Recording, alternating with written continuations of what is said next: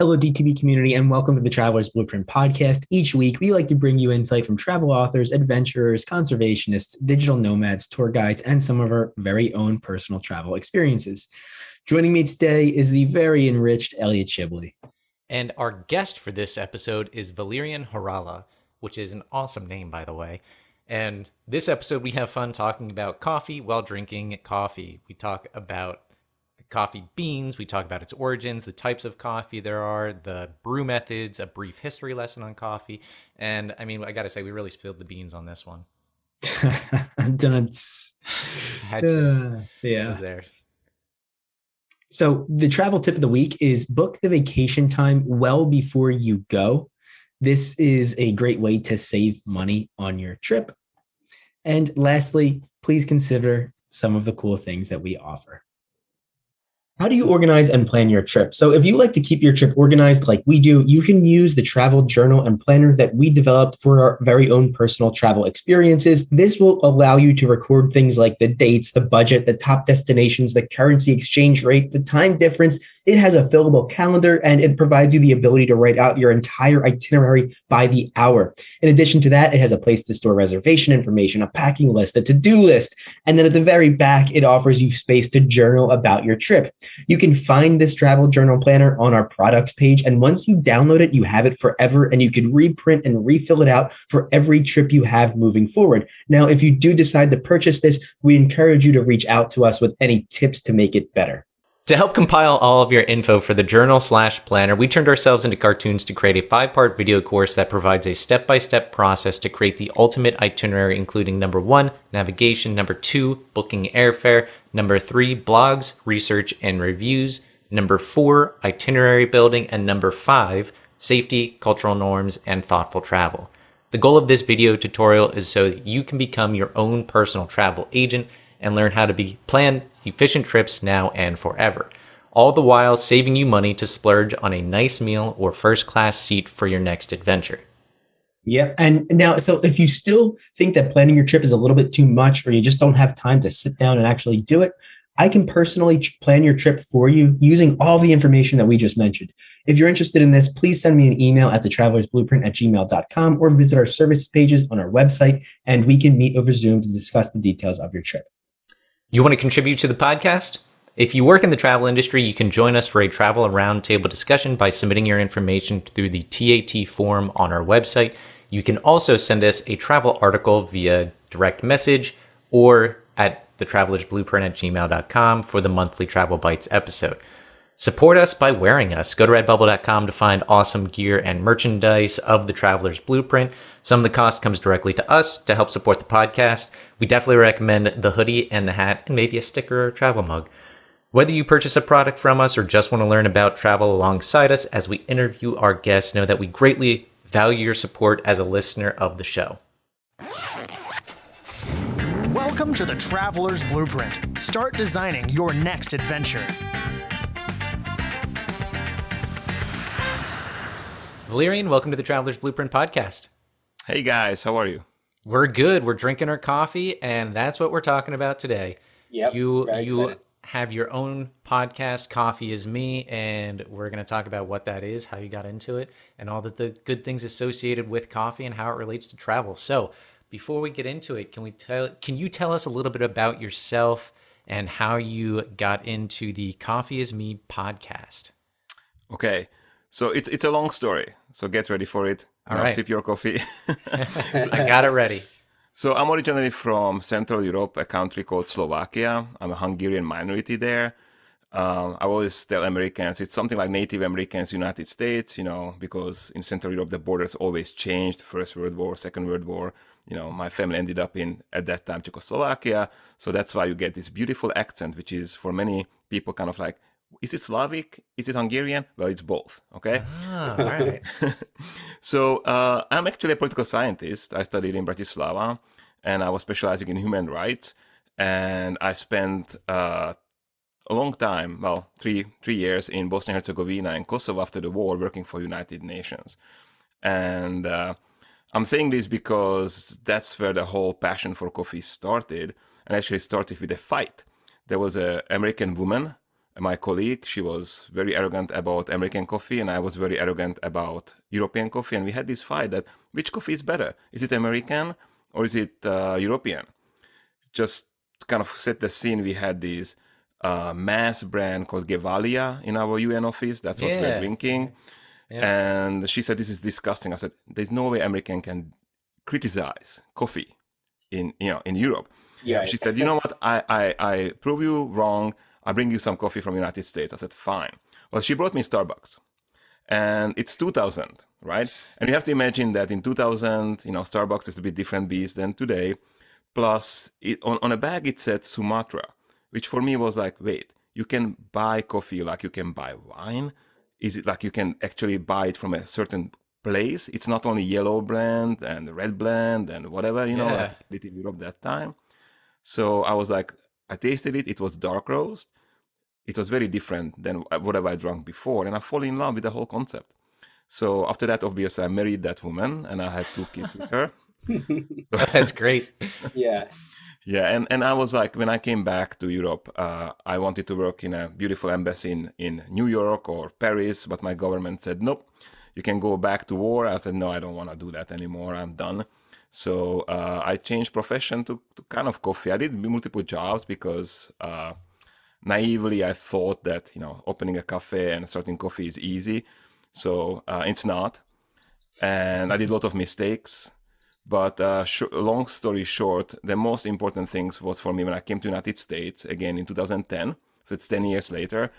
All my previous experience as a human rights officer, as working for UN, does not mean anything, especially here in Northern California. There's no UN office here, right? Or nothing. So I could not get a job. I was like, now I'm going to do coffee 100%. And I applied to every company around me I could. Obviously, it's 2010. US is an economical crisis. Naively, I thought that nobody wanted me. Nobody. Except one Dutch guy. And that was Willem Boot. And he offered me, not a job, he offered me a partnership. He said, hey, dude, you are a nerd. You know how to do videos. You know how to do websites. I know how to do coffee. Let's make online education for coffee professionals. And I was like, okay, this can work. Because if this fails, at least I get all your know-how for free. Right? I mean, he's charging, arms and legs for his wisdom. Rightfully so. But I was like, yeah, let's try that. So I did that, and it actually became a very successful project. And then what happened next is I started also my Slovak company called Green Plantation through United States because I got inspired by, the specialty coffee. And I got cocky and I was like, I'm going to do the same in United States. But this time, I'm going to team up with a farmer, and I'm going to make a roasting company where half is owned by a farmer, half is owned by a roaster, because everybody wants fair trade, right? Everyone's fair. We can talk about that. Does not work that easy. But in order to get all that know-how, I was like, how can I learn how to do business in the United States? But at that time, I had some, experience in Slovakia, but that's a very different beast. So I started a podcast called Coffee Is Me, and I interviewed coffee professionals and let them reveal their secrets, how to do business in the United States. That's amazing. I think coffee has such a huge place in my life and has for a very long time. I will say my wife was surprised that I started drinking coffee in high school at the age of 14. And the first time I ever had coffee was probably when I was 6. And it was my grandmother's, I'm pretty sure it was Folgers or Maxwell House black. Mm-hmm. And I actually liked it. And from there, it's just evolved into this wanting to explore more coffee. And I'd say 2000 was I think the early 2000s kind of crazy time for beer and coffee, where everyone wanted to explore the different possibilities of what beer and coffee could be and have that accessibility and that variety for everything. So, I mean, Starbucks is what it is today, but now you have the ability to get a coffee subscription that is sourced by a company, but it is almost directly related to the grower and the roaster. Yeah. So it's very cool.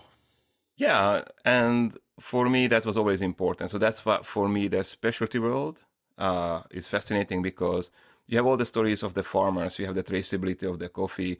And you know, I don't want to go deep into roasting because everybody prefers something else. I'm a light roast guy, but some people who go dark roast, and that's fair. You know, everybody likes something else. But the traceability, the story of the coffee always elevates the whole experience, I think. Absolutely. Yeah, and I mean, with Maxwell and Folgers, those like classic brands that are, you know, staples in the 80s and 90s, you've got now the ability to see like the actual farm and know who the farmer is.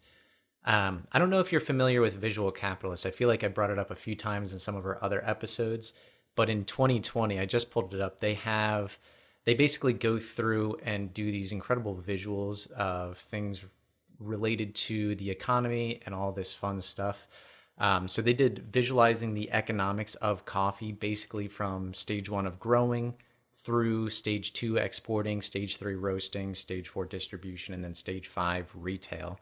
And okay, they break down each of the individual costs associated with each step. And it is just so interesting to see all of these things that you never knew went into the actual retail price of either a bag of coffee or a cup of coffee, and how many hands actually touched that coffee before it reached your mug.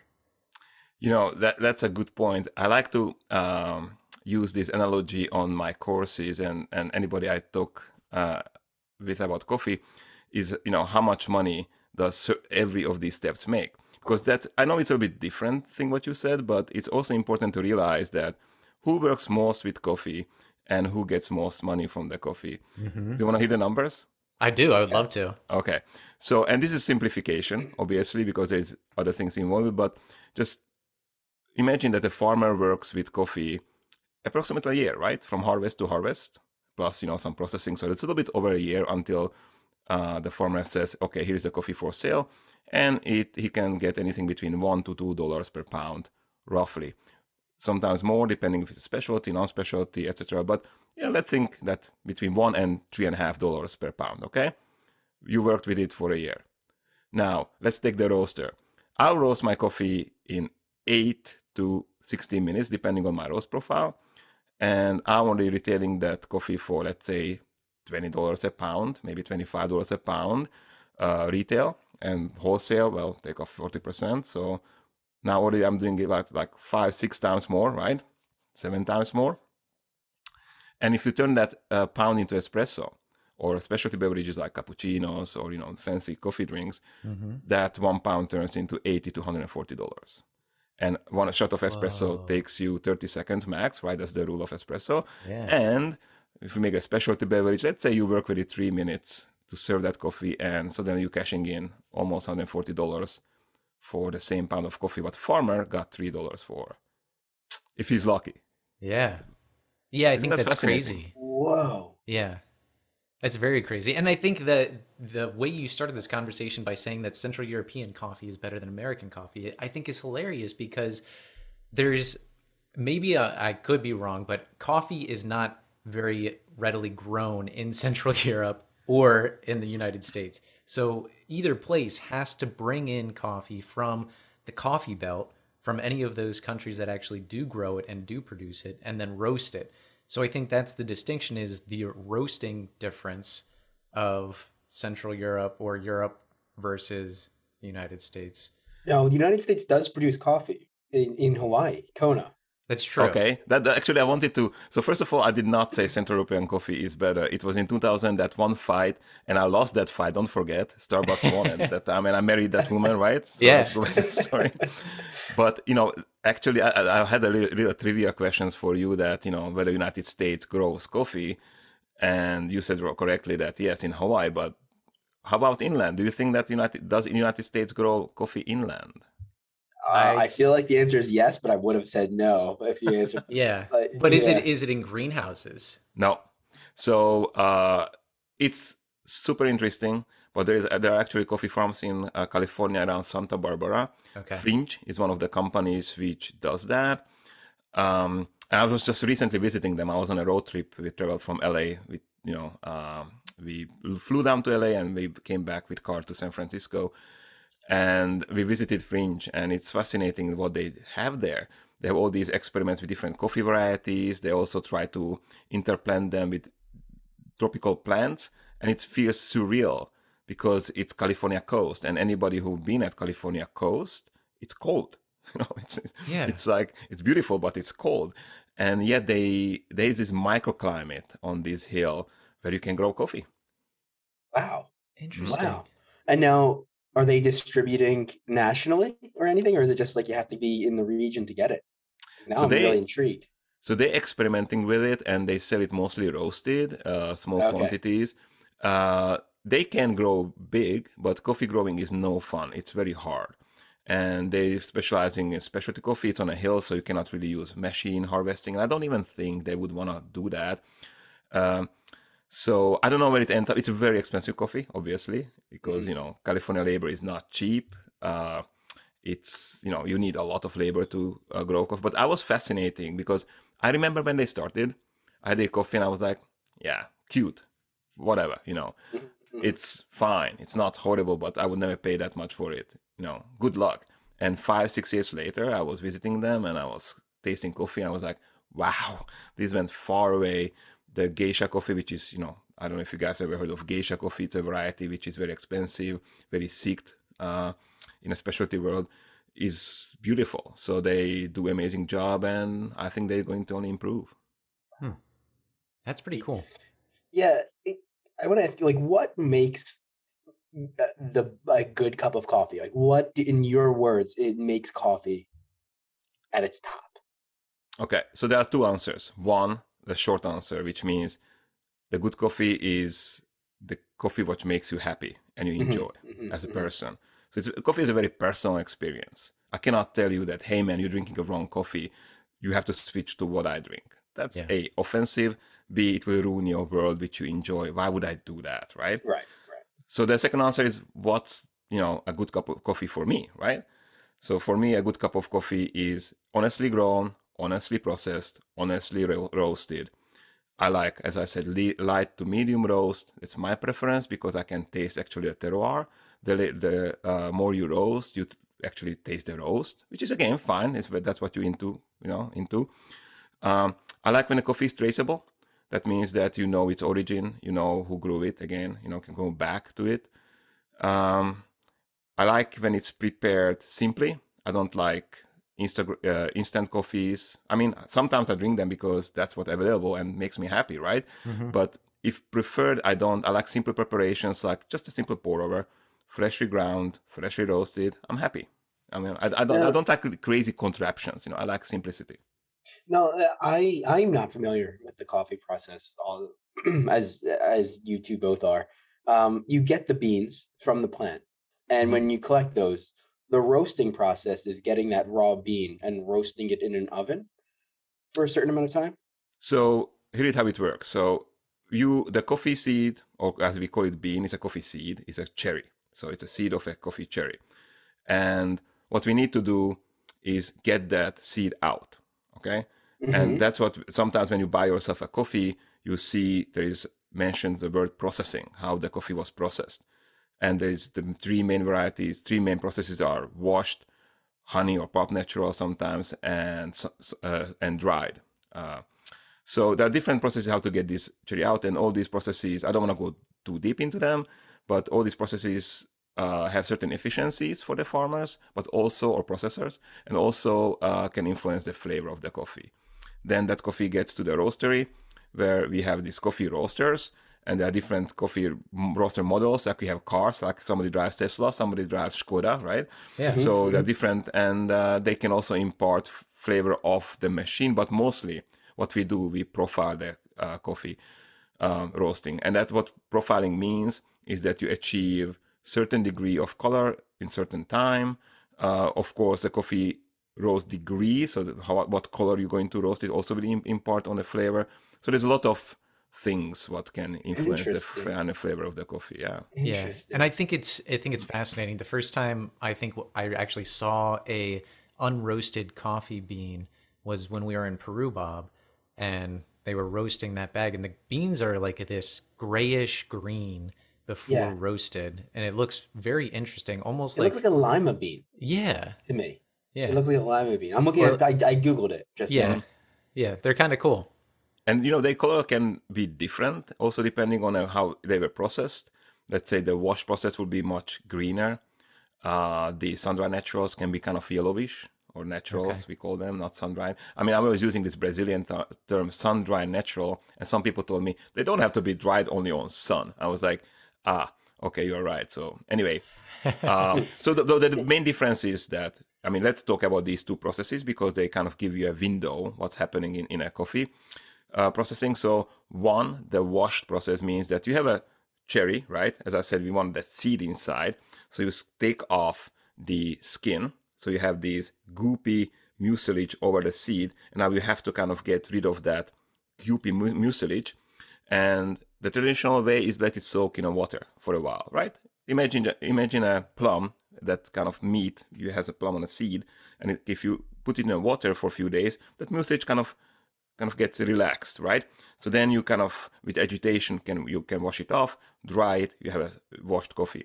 In a sun-dried, you take the cherry, you dry the whole cherry, and it kind of mummifies. Oh. And then with a machine, you hack the seed out. It's pretty obvious that when you have a sun-dried, natural processed coffee in that cherry mummifying, it takes like a month until it dries. So the process is still going on, right? Between the seed and the pulp and the whole cherry, there is still like enzyme exchange, right? So they really impart, let's say, more fruity flavors. When it comes to the washed, we got rid of them right away in a day or two or three, depending how you wash it, and it will have a little bit different flavor, right? Okay. Well, can we talk about the other process that creates the most natural process, if you ask me, and that's the Kopi Luwak? Oh boy. What are your thoughts on that? Can you, speak freely. I'm curious. I've never had it. I probably will never have it, but I just really want to know, is it worth it if you've had it? No. Explain what it is first, please, because I have no idea what you guys are talking about. Yeah, we're just teasing it right now. Okay, so in short, it's a coffee from assholes for assholes. So there is this animal called civet, and civet likes, as far as I understand, civet loves bugs. It does not eat on cherries, feed on cherries, but sometimes it eats coffee cherries, fallen down coffee cherries from a tree, and then it poops out these beautiful coffee beans. Looks like a Nutrageous. Yeah, it does. Or a payday. So we're talking about an insect that eats coffee. No. It's a cat. Oh, it's a cat. Okay. Yeah, right, civet. Okay, it's a civet, and it eats bugs. So its natural food is not coffee cherries, as far as I understand. So it's like a omnivore, but sometimes it eats coffee cherries, and it in its tummy it processes the coffee cherries, so the pulp, and then poops out the seed. And you have this kind of like, almost looks like a nut bar. With peanuts. It does. It really does. And some clever people take it out from the poop, and then they sell it as a specialty coffee. So few things about this. First of all, imagine how many civet cats you would need to cover the world's needs, right? Right. It's ridiculous. It's a lot. So most of them are fake. They can have certificates. I remember I had a competitor in Slovakia. And when I said this expression, it's... coffee from assholes for assholes, I was criticized right away. It's like, oh, you don't understand. We have certificates. It's like, I print out any certificate I want on my printer. I mean, come on, dude. There's no association of shitty coffees, So, no, guys, I tell you, avoid that. If you want to pay a lot of money for coffee, try the California coffee, right? Try some amazing geishas from Panama. They cost you arms and legs, but they are worth it. Okay. Yeah, so Bob, just as a reference, I think the actual beans, before it gets to retail is like a few $100s per pound.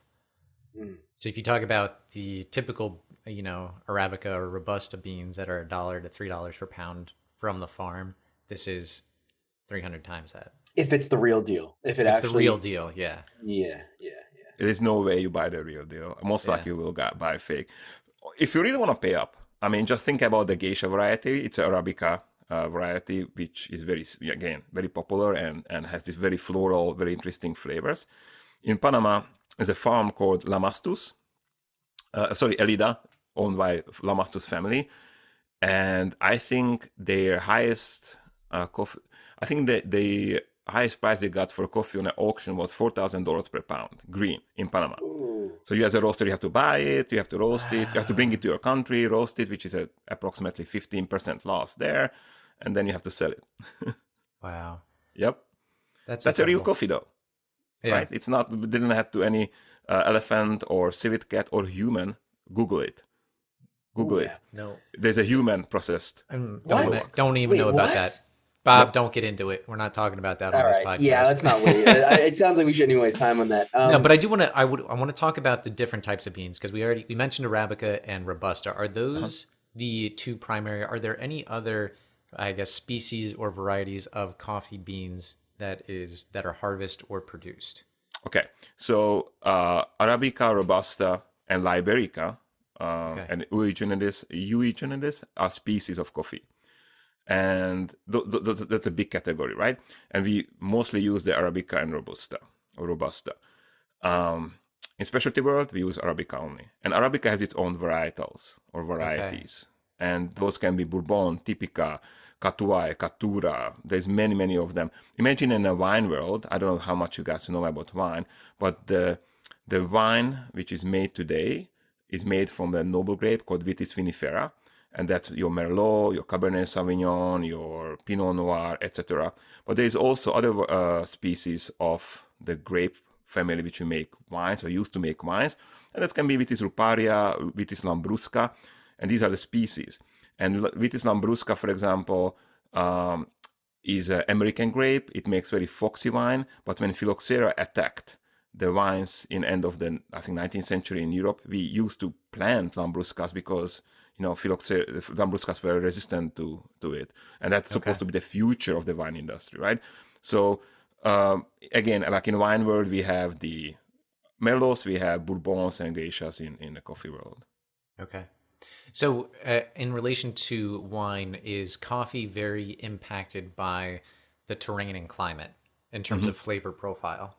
Absolutely, 100%. Okay. And, you know, because the coffee was traded as a commodity for such a long time and still is, we do not pay attention to this. But in a specialty world, we more and more are kind of paying attention. And that's why I mentioned the traceability, right? The way of processing, the way how the coffee was grown. They definitely influences a lot. One disadvantage in coffee is that while in wine, we have all these varieties, right? Like Merlot again, Cabernet Sauvignon. These developed over 10,000 years. In a coffee world, we had only 400 to 600 years. You know why? Yeah. Because most coffee of the world, what we grow today, comes from two plants stolen by Dutch from Arabia sometimes in 1500s. What? Yep. So those two plants stolen are the mommy and daddy of almost all the coffees of the world. There are exceptions. One is Ethiopia, because Ethiopia grows coffee wild for centuries, and that's why sometimes you buy Ethiopian coffee, it says wild varieties, and that's why Ethiopian coffee is always kind of like, wow, funky. And Yemen, and because in Yemen they cultivate the coffee much longer than anywhere else, but again, isn't that fascinating? We had only that's so like, cool. Yeah, I know. So they're like the Genghis Khan of coffee. I didn't comprehend that fully. Like, so there's only two plants that are responsible for all of coffee across all of the countries of the world? Yeah, for the mass production, exactly. That the two coffee plants, which originally were Typica, and then there was natural variation, which is was Bourbon, and then people started to kind of do these other variations. So the flavor difference is very kind of like, I cannot, as a coffee professional, if I cup coffee, I cannot tell you whether it's Bourbon or Catura or Catuai. I can tell you when the coffee is Geisha, because Geisha has a little bit different path. It came from Ethiopia. From that wild forest, so it has more floral quality. So if you tell me that, you know, identify this coffee by variety, it will be very hard for me. Wow. Or impossible. Yeah. That's crazy. So I want to point this out because, so you're saying that coffee came from like Arabia? At that time, Arabia. Today, I think it's Yemen, the territory. So it came from Mocha, the port of Mocha. Wow. So I mean, coffee is the second, I think, largest produced and second largest commodity traded in the world behind oil, both of which seem to have come out of Arabia and the Middle East. That's crazy. I mean, you have to realized that Middle East in mid-centuries was the most developed world, right? Yeah. Right. That's where the world was developing, right? So we were, as they say, quotation mark, behind monkeys then. So they got the good stuff and we stole it from them, thanks to the Dutch guys. And and then through French, it got to different places. And, you know, that's how the coffee plantation started, you know, stealing those two plants. So it seems like you lean towards the Arabian area for coffee. What about South America? Well, I don't lean. I just tell you the story. I love coffees from all over the world. Central America was one of the beneficiaries of these two plants. Obviously, you know, they started to grow them on plantations. I love Central American coffees. I love Southern American coffees too. It's hard to discriminate. Each of them has its kind of like zing and zang, right? Things that you like. But yeah, I mean, I'm definitely not a coffee nationalist. I love them all. Yeah. But do you tend to have a preference when it comes to a lighter roast versus a darker roast? Yes, I prefer lighter roast for sure. Because again, I want to celebrate that terroir. Yeah. Rather than. What is it that you're celebrating? Terroir. Terroir. And what is terroir? Terroir is a fancy word we use in wine, especially. So you want to celebrate the place, the origin of the coffee, how it was grown. Because terroir means the soil, the sun, the environment, the microbiome of the place, right? Okay. So the longer you roast it, the more you take on the actual just breaking down of carbon. Yep, absolutely. And it becomes more toasted, and you lose that terroir. Yes, you lose the acidity, you lose the fruity notes. Okay, so it's a trade-off. So the longer you roast it, you're then getting the flavor of the roast versus the flavor of the plant, the actual beet. So imagine a steak, right? I don't know if you guys love a good steak. How do you like it? Rare or well done? Medium. I'm a rare person. Yeah. I like it rare. Yeah. So the rare steak of coffee would be the light roast. Right. Yep. Okay. So I always went dark. Like I always drank dark because it had that boldness to it. It was like super bitter. And that sort of gave me like the jolt, like it really, the smell, the aroma of like the heavy roast was always what I went for. But now I'm going to go light. Yeah. I mean, I'm going to seek out, I'm going to try to pick up on flavors and I'm going to play around with it a little bit more. Yeah. Elliot loves coffee. Elliot, when we've traveled to Peru together, we've traveled to Morocco, which was more of tea, but even in France, and we spent time in Europe. And Elliot, you definitely seek out a good cup of coffee, and I can tell when you're drinking it, you really take the time to enjoy it. Coffee for me has always been a energy. Caffeine boost. Yeah, it was always, you know, just grab the caffeine in the morning, take the smell in, and it kind of woke me up. And I never really explored it for its taste profile. So now I'm excited to do that with this information. So, Valerian, can you tell us or talk to us a little bit about the caffeine content of a light roast versus a dark roast, and some of the misconceptions that a dark roast may be more caffeinated because it's got that darker profile? That's the difference between light roast and dark roast is very minimal. You should not even, you know, go by the roast degree. That's non-relevant to you, to your health, anything. The most relevant difference would be Arabica versus Robusta, where Robusta has usually double of the caffeine what Arabica has. Whoa. And it also depends, you know, because you have to think about coffee as an agricultural product. So depending on how, where the coffee was grown, processed, right, would have more or less caffeine.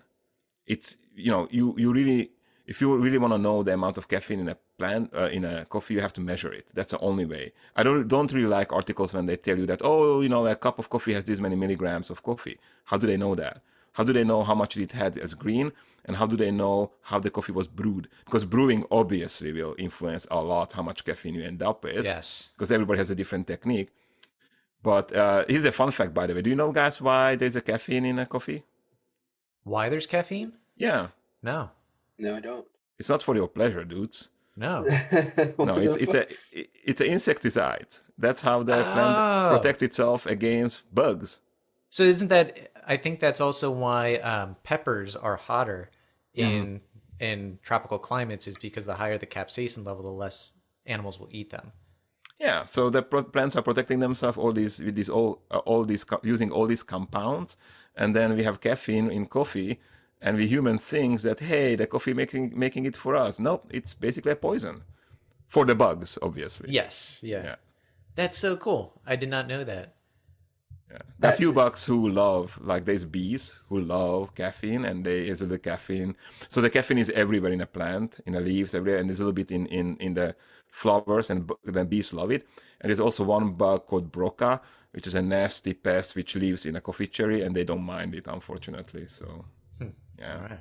So with the Arabica and the Robusta, those are the two predominant beans. Is it the Arabica that's like 70% of coffee production? I don't know the numbers right now. It's changing because even the countries like Vietnam, which is a major Robusta grower, are slowly changing because they want more money, right? So they see that Arabica is more, profitable, maybe more profitable. That said, let's not forget that the climate change makes hard time for Arabica to grow. And maybe Robusta will be needed in the future because Robusta can grow on lower elevations. That doesn't need... It's not so fussy than Arabica is. So, yeah, I don't know exactly the division now. And you said Robusta is typically twice as more caffeine? Yeah, typically, yeah. But they, again, it's generally because there might be low caffeine Robustas, which can meet the high caffeine Arabicas, right? Okay.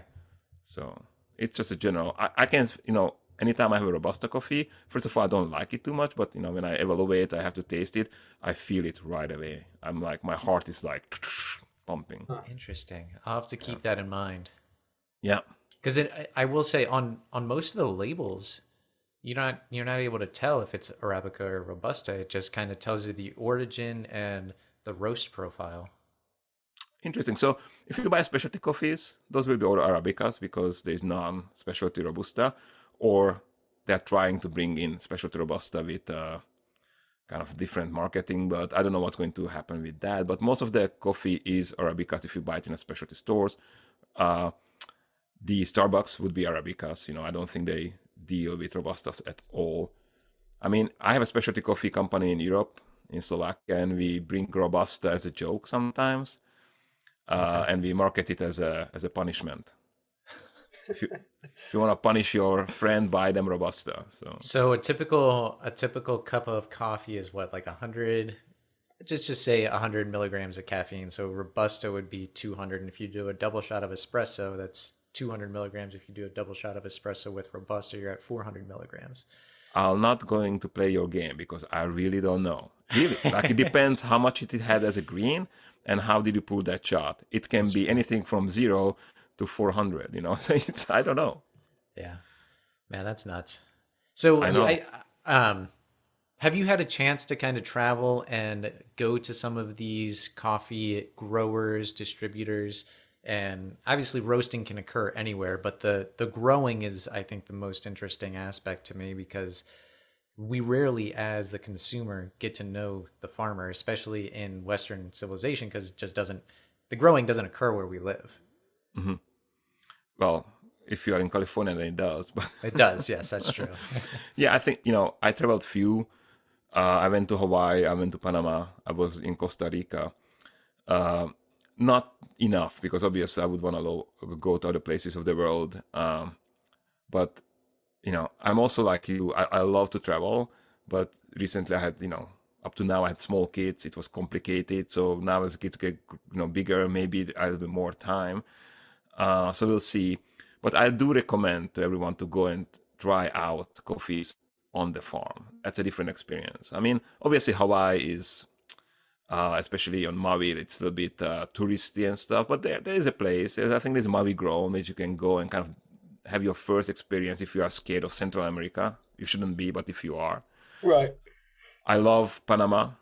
I think Panama is magnificent when it comes to coffee and culture. There is the region around Vulcan Baru, close to the National Park Amistad, which is on Costa Rican borders. It's the highlands of Panama. It's awesome climate. It's not that hot than the other parts of Panama, and coffee is incredible. What makes it incredible?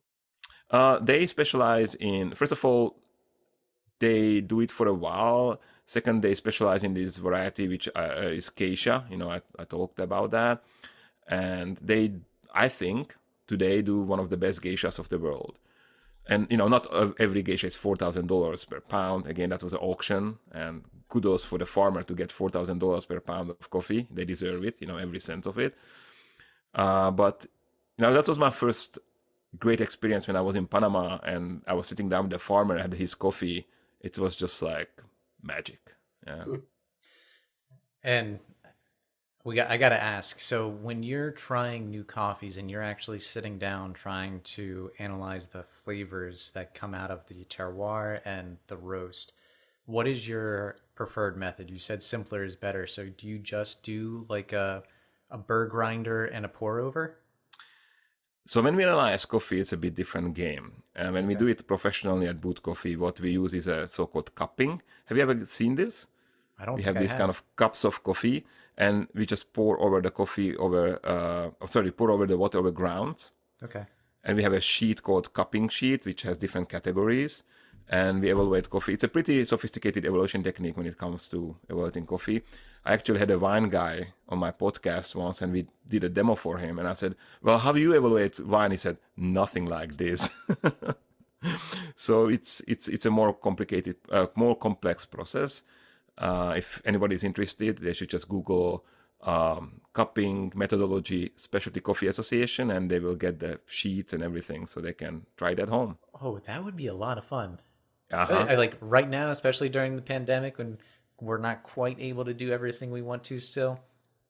I think that'd be kind of a cool thing to do. Like it's like wine tasting or cheese tasting. You really get to know the coffee, and then you kind of figure out what you like in coffee. And then when you go to Starbucks, you're going to be like, wait, you only have three options and they're the same three across the entire world? Yeah. Yeah. But how impactful has coffee been throughout history? Because it doesn't seem like coffee's been, you know, prevalent until about 500 years ago when those two plants came out of Arabia. So, you know, the start of coffee was bumpy because, first of all, you know, we stole those plants. Yeah. Second of all, it has this colonial background, right? Slavery and stuff. So we had bumpy start, and I think that some of that still rubs off on us today when we don't think of coffee the same way, let's say, as we think of wine, right? We think about it as a commodity. My example was when I was thinking of coffee as a red, yellow, and whatever blend, you know, in 2000, right? And not as something which is grown to our, you know, enjoyment and can be appreciated the same way as wine. A good example going to recent culture is that I had a student from Saudi Arabia, and so coffee in Saudi Arabia is super expensive. And I was like, hey guys, why do you pay that much for the coffee? And he said, well, just imagine that for us, because we don't drink alcohol, you guys pay a lot of money for whiskey or expensive wine. For us, the coffee is the wine. I was like, that makes a lot of sense. Interesting. So culturally, it was very important. Obviously, from the writers, you have all these stories about, you know, authors drinking a lot of coffee and stuff like that. But I don't know. So here I give you one cultural thing from my side, which I'm kind of like battling with. So I was in this road trip, and a buddy of mine said, hey, in L.A., there's this cafe. They serve this amazing coffee. It's $10 pour over. I was like, okay. And I was like, that's expensive. He said, yeah, but, you know, I was the one who selected that coffee for them. I was like, okay, I love the guy. I'll give him a benefit of doubt. So I bought myself that coffee. And what happened is they served it to me in a paper cup. And I don't know what's with you Americans, man. I live here for many years, but the paper cup is for me the cultural unacceptance of coffee. Like, if you are in rush, I can see that you get it in paper cup. Fine. I'm not that kind of guy. Fine. But having a $10 coffee in a paper cup, or the same, you know, I went to Santa Cruz, and again, I had one of my best espressos of my life, and it was served in a paper cup, and I was like, why? Well, why? Are you talking about like the standard to-go cardboard paper cups that like you get at a Dunkin' Donuts or a Starbucks in? Okay. So it's a different way. I'm talking about the high grade, very expensive coffees or the best espresso I ever had, sitting down not asking it to go, and automatically served in a paper cup. To me, that's like getting a nice $50 glass of wine in a paper cup. Like a red Solo cup. Yeah, or that. Yeah. And I encourage everybody to kind of take the paper cup and smell it, take the lid, look at the dust under it, which if there is any or not, anytime you get it, and smell it, and then combine it and smell it, and you will realize that's what you're drinking. I have to say I hate paper cups. I hate the lids. And I know a lot of Americans who are listening to this podcast is now like, turning this off. Like, hey, this dude is crazy. But seriously, take your time, man. Take your time to have the coffee. Take your time to have it in ceramics. And if you in really rush, sometimes happens to me. I'm on airport. I need a bus. Yeah, sure, paper cup, fine. But the expensive coffees in a paper cup, I was like, what the heck? And most coffee places will allow you to bring your own cup. Like, I know Starbucks, Dunkin' Donuts, travel mugs. East Coast, we have the Wawa. Like, you can bring your own ceramic mug or metal travel container, and get it that way. It's also more sustainable that way, too. Yeah, it is. Tossing that every single time. So for me, as a European, I wouldn't call myself snob, but this bothers, because I'm happy to, drink any coffee, but this really, really bothers me, and yeah. Well, so as a European, I want to get into the coffee wars over there. Coffee wars? Yeah. I guess war is not the right word. I don't want to throw coffee clashes. Yeah. Italy is known for their coffee. Having not grown any, they've developed pretty much like, and I'm speaking out of complete ignorance here, but they are responsible for, and I'm going to overstate it to be wrong on purpose, for espresso. They're responsible for lattes, macchiatos. They're, in my mind, Italians are the best to do coffee. Do you agree, disagree, or want to provide more information on that? I want to provide more information. Okay. Because you are right. The Italians brought us espresso. Kudos to them. There is no doubt about that. Espresso is a very Italian thing. Right, lattes and cappuccinos, right? Cappuccinos. Yeah, cappuccino, right, yeah. right. Anything pressed. But let's not forget the reason why they brought it to us. Because the Romans stole espresso. It? Because the Romans stole it? I don't know. No. So Romans didn't have it, don't forget. Yeah, the espresso is... The espresso is an invention of efficiency. They wanted to make as much coffee in such a short time as possible. It wasn't like, we're going to make the best coffee ever. It was we're going to make as many coffees as possible in as short as possible time. Oh, is that why there's the off-brand espresso? There's off-brand espresso? Well, there's like espresso stores. I've seen a few of them. I'm like... Yeah. When I was younger, I saw those all the time, and I didn't know what the difference was between espresso and espresso. There's none. And it's espresso is wrongly spelled. Espresso and it's literally just espresso. To get it as fast as you can. It's a pet peeve of mine when people pronounce it espresso. My boss at work calls it an espresso, and he's an Italian guy, and it annoys me to no end. But I can we talk about espresso more? Mm-hmm. Is it highly caffeinated? It's more caffeinated than standard coffee. And how, right? If it's all coming from the same bean, how does that work? Well, it can be less caffeine, depending on a shot, right? It can be less caffeine than a regular coffee, but it hits you differently because you have it as condensed beverage. You're basically putting yourself this condensed thing, and it hits you differently. For example, when I have coffee, like a regular brewed coffee, it hits me slowly and kind of like maintains its presence for a longer time. While when you have it as espresso, it hits you right away. It's a kind of big jolt, but also kind of tapers off faster. But it depends, obviously, on the body. Now, going back to the espresso thing with Italy, is it the best coffee in the world? I think it's not. I think Italy fall asleep a little bit because they brought this amazing thing, but they did not innovate, and the whole world took over the concept and started to make, I think, comparable or sometimes better espressos. Now that said, there's no better place to drink espresso than Italy. Like I went. So I'm into pizza. I don't even like pizza. I just like the whole story of pizza, and I'm actually making sourdough pizza at home. I'm a pizza oven. So I went to Naples to figure this thing out, and I was like, okay, as a coffee guy, I have to go to check out the espresso scene.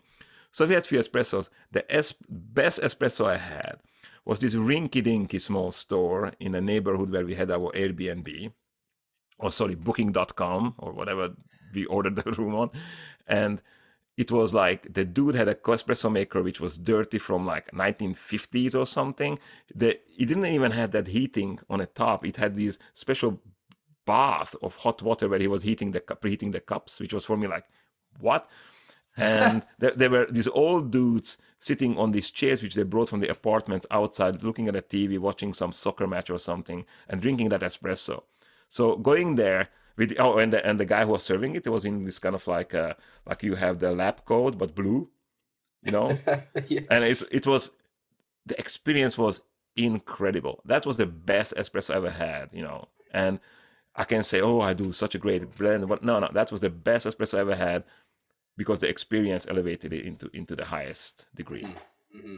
I can say the same about France. I was recently in Paris, and the way how they do café au lait is a butchery of espresso. It's against every rule you do. That's not how you pull a shot for a cappuccino or for latte, right? Yet, having a pastry with that café au lait, being in one of the most beautiful cities on the world, boy, there's nothing better than that. Yeah. So I just realized that. I mean, talking about espresso and realizing that Italy kind of invented the espresso to mass produce it faster. It's only been around for 120 years. So it's only been around for like a quarter of coffee's existence. Mm-hmm. Oh, man, yeah, but so you know, it's a very different beast because you know, normally we extract coffee, but in espresso we extract and also emulsify the oils, so you get this kind of like very oily, velvety, rich, velvety beverage. And in the beginning, you guys, before we started the podcast, we talked about, you know, what is the espresso blend? And I said, no, there is no such a thing as espresso coffee. There is only espresso as a preparation method. You can use any coffee you want. You can use light roast if you want. Obviously, you get a different result. And I always say that the best espresso blends are not roasted dark.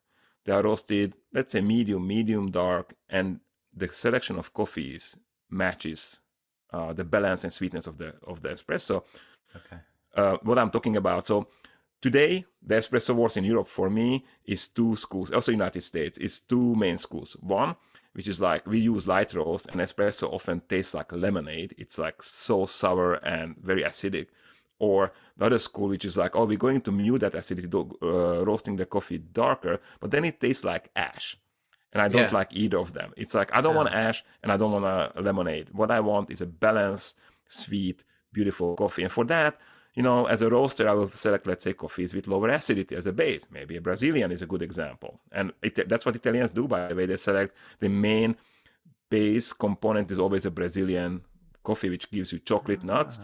And then, let's say, you can do this kind of highlighting of certain flavor. Let's say you can go with a more vibrant Ethiopian, maybe floral, maybe some fruity coffee, just kind of give it a little like a peak, you know. Mm-hmm. So that, I think that's the crucial thing what a good coffee roaster has to learn.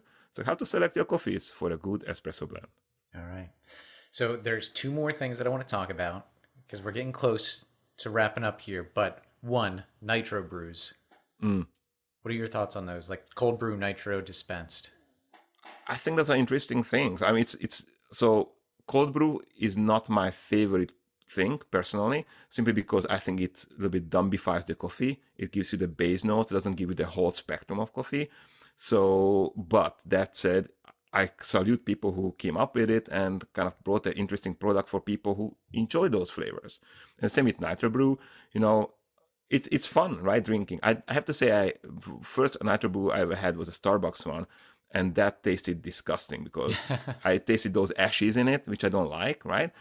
But when I gave it another chance with some, let's say, smaller roaster who was doing like medium roast on it, it was a very interesting beverage. Not coffee like what I'm used to, but very interesting beverage.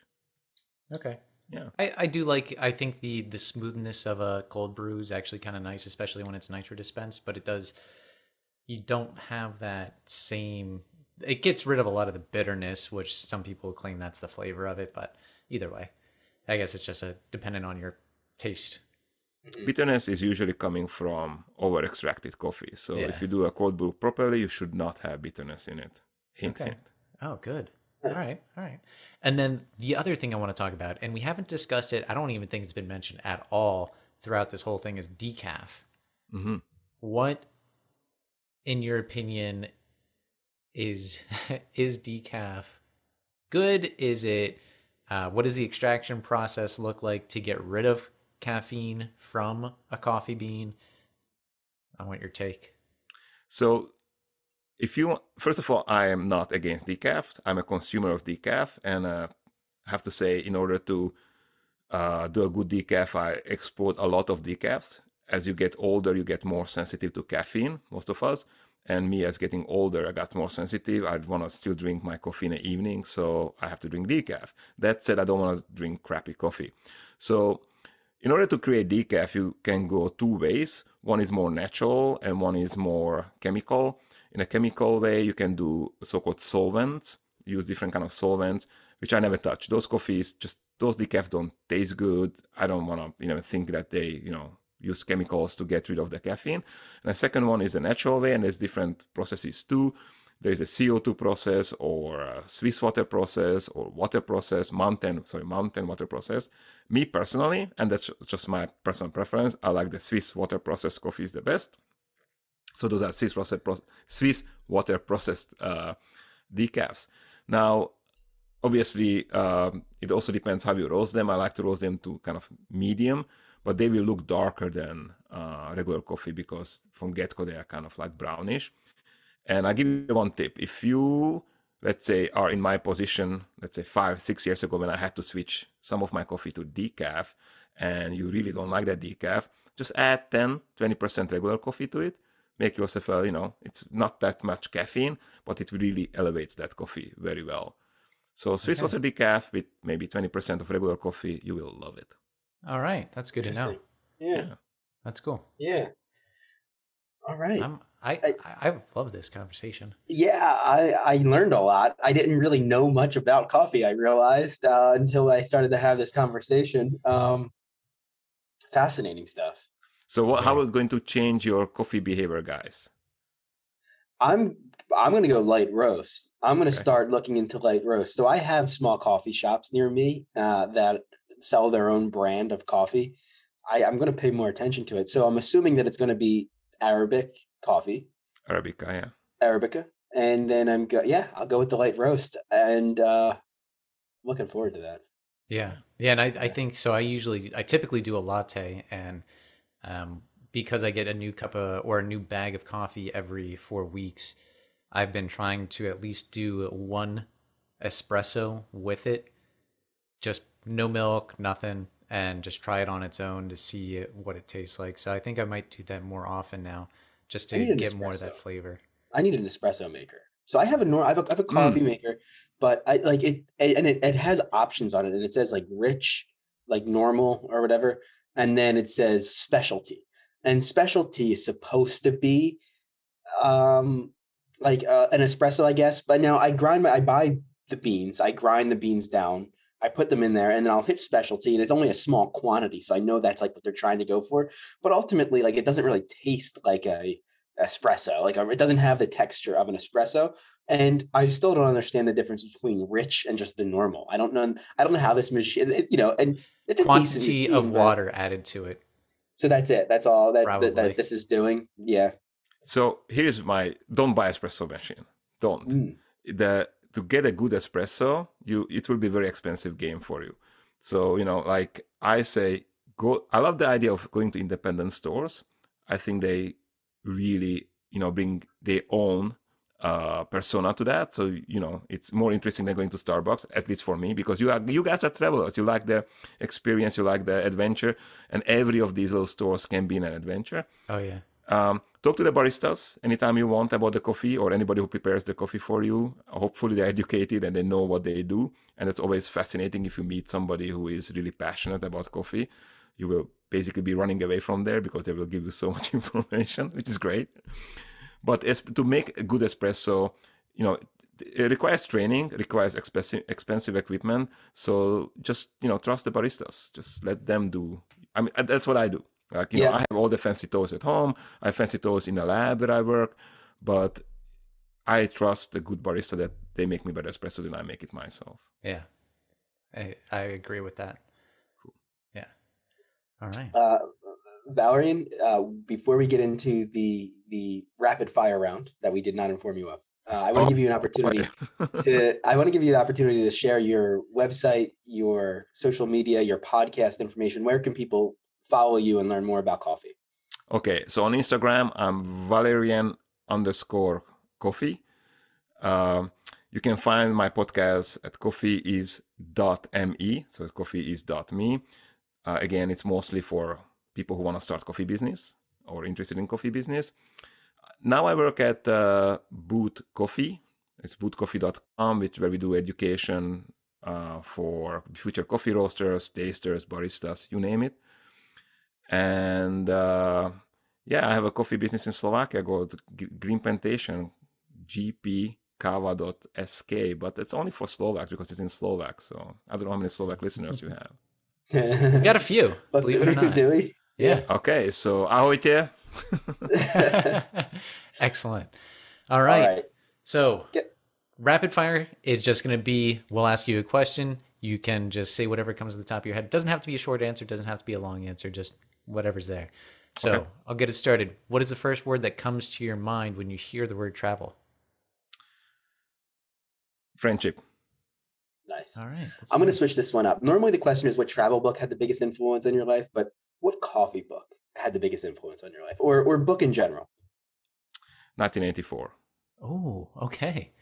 All right. George Orwell, right? That's why I became a political scientist. And don't forget, I grew up in communism, so that book was very important for us. Yeah, yeah. Very influential. All right. And this one's fairly new.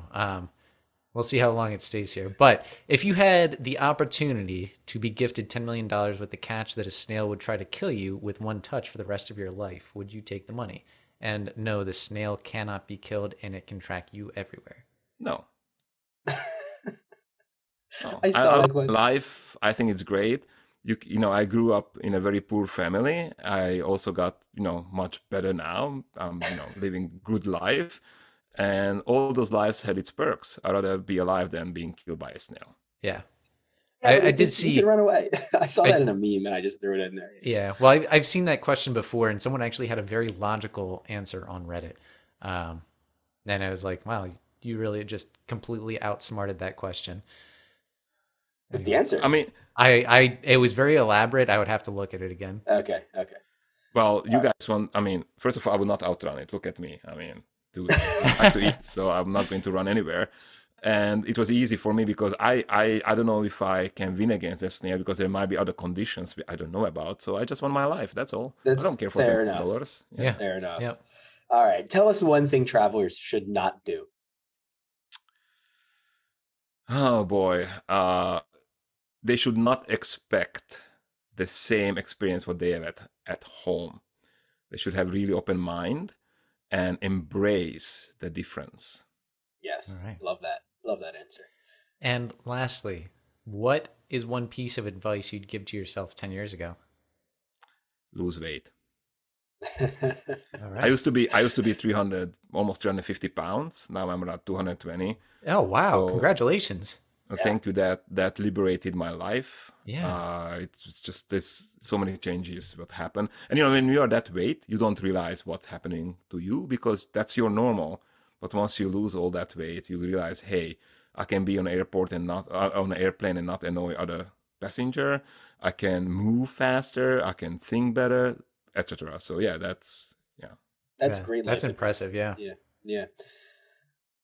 Valerian, thank you for coming on the Travelers Blueprint podcast. Thank you so much. It was a pleasure to be with you, and I hope that you guys are going to have some fun with coffee. You know, I loved this episode. I love coffee. I had an understanding of coffee, but now I know so much more, and it's made me a much, much better person. Yeah. No, I really didn't know a lot about coffee, to be honest. I do love and I enjoy drinking it, but it's just not something that I spent the time researching in depth. And so this was great. This is great, like a beginner 101 course on everything that you need to know about coffee. And now I have certain avenues that I can explore and to learn more. Oh, absolutely. I'm excited to try other brew methods too, because I honestly did not know espresso was, I didn't know, I knew it was an Italian thing, but I didn't know it was invented by the Italians and it's only been around for like 100 years or so. Yeah, I'm gonna make a bold statement right here. Oh boy, that I love saying to annoy people. No one has had more influence on global culture than the Italians. Wow, that is bold. Oh yeah, yep. Very bold. Food, coffee, democracy, architecture. I'm telling you, man, there's a case to be made there. There is a case to be made. Discuss it later. All right. If you have a different opinion, please only send it to Bob. Yeah. Thank you for listening. If you're a fan of the show and you haven't given us a rating or followed us on social media, and this is your first time maybe listening, please do so. Share it with friends and family too. Speaking of coffee, you can buy us a coffee with our link on Instagram or our website. We also have merchandise on Redbubble. That's anything from what you can wear to things that you can hang in your house. And some of the proceeds go directly to us to support the show. And stay safe, stay healthy, grab a cup of coffee, and tune in next week.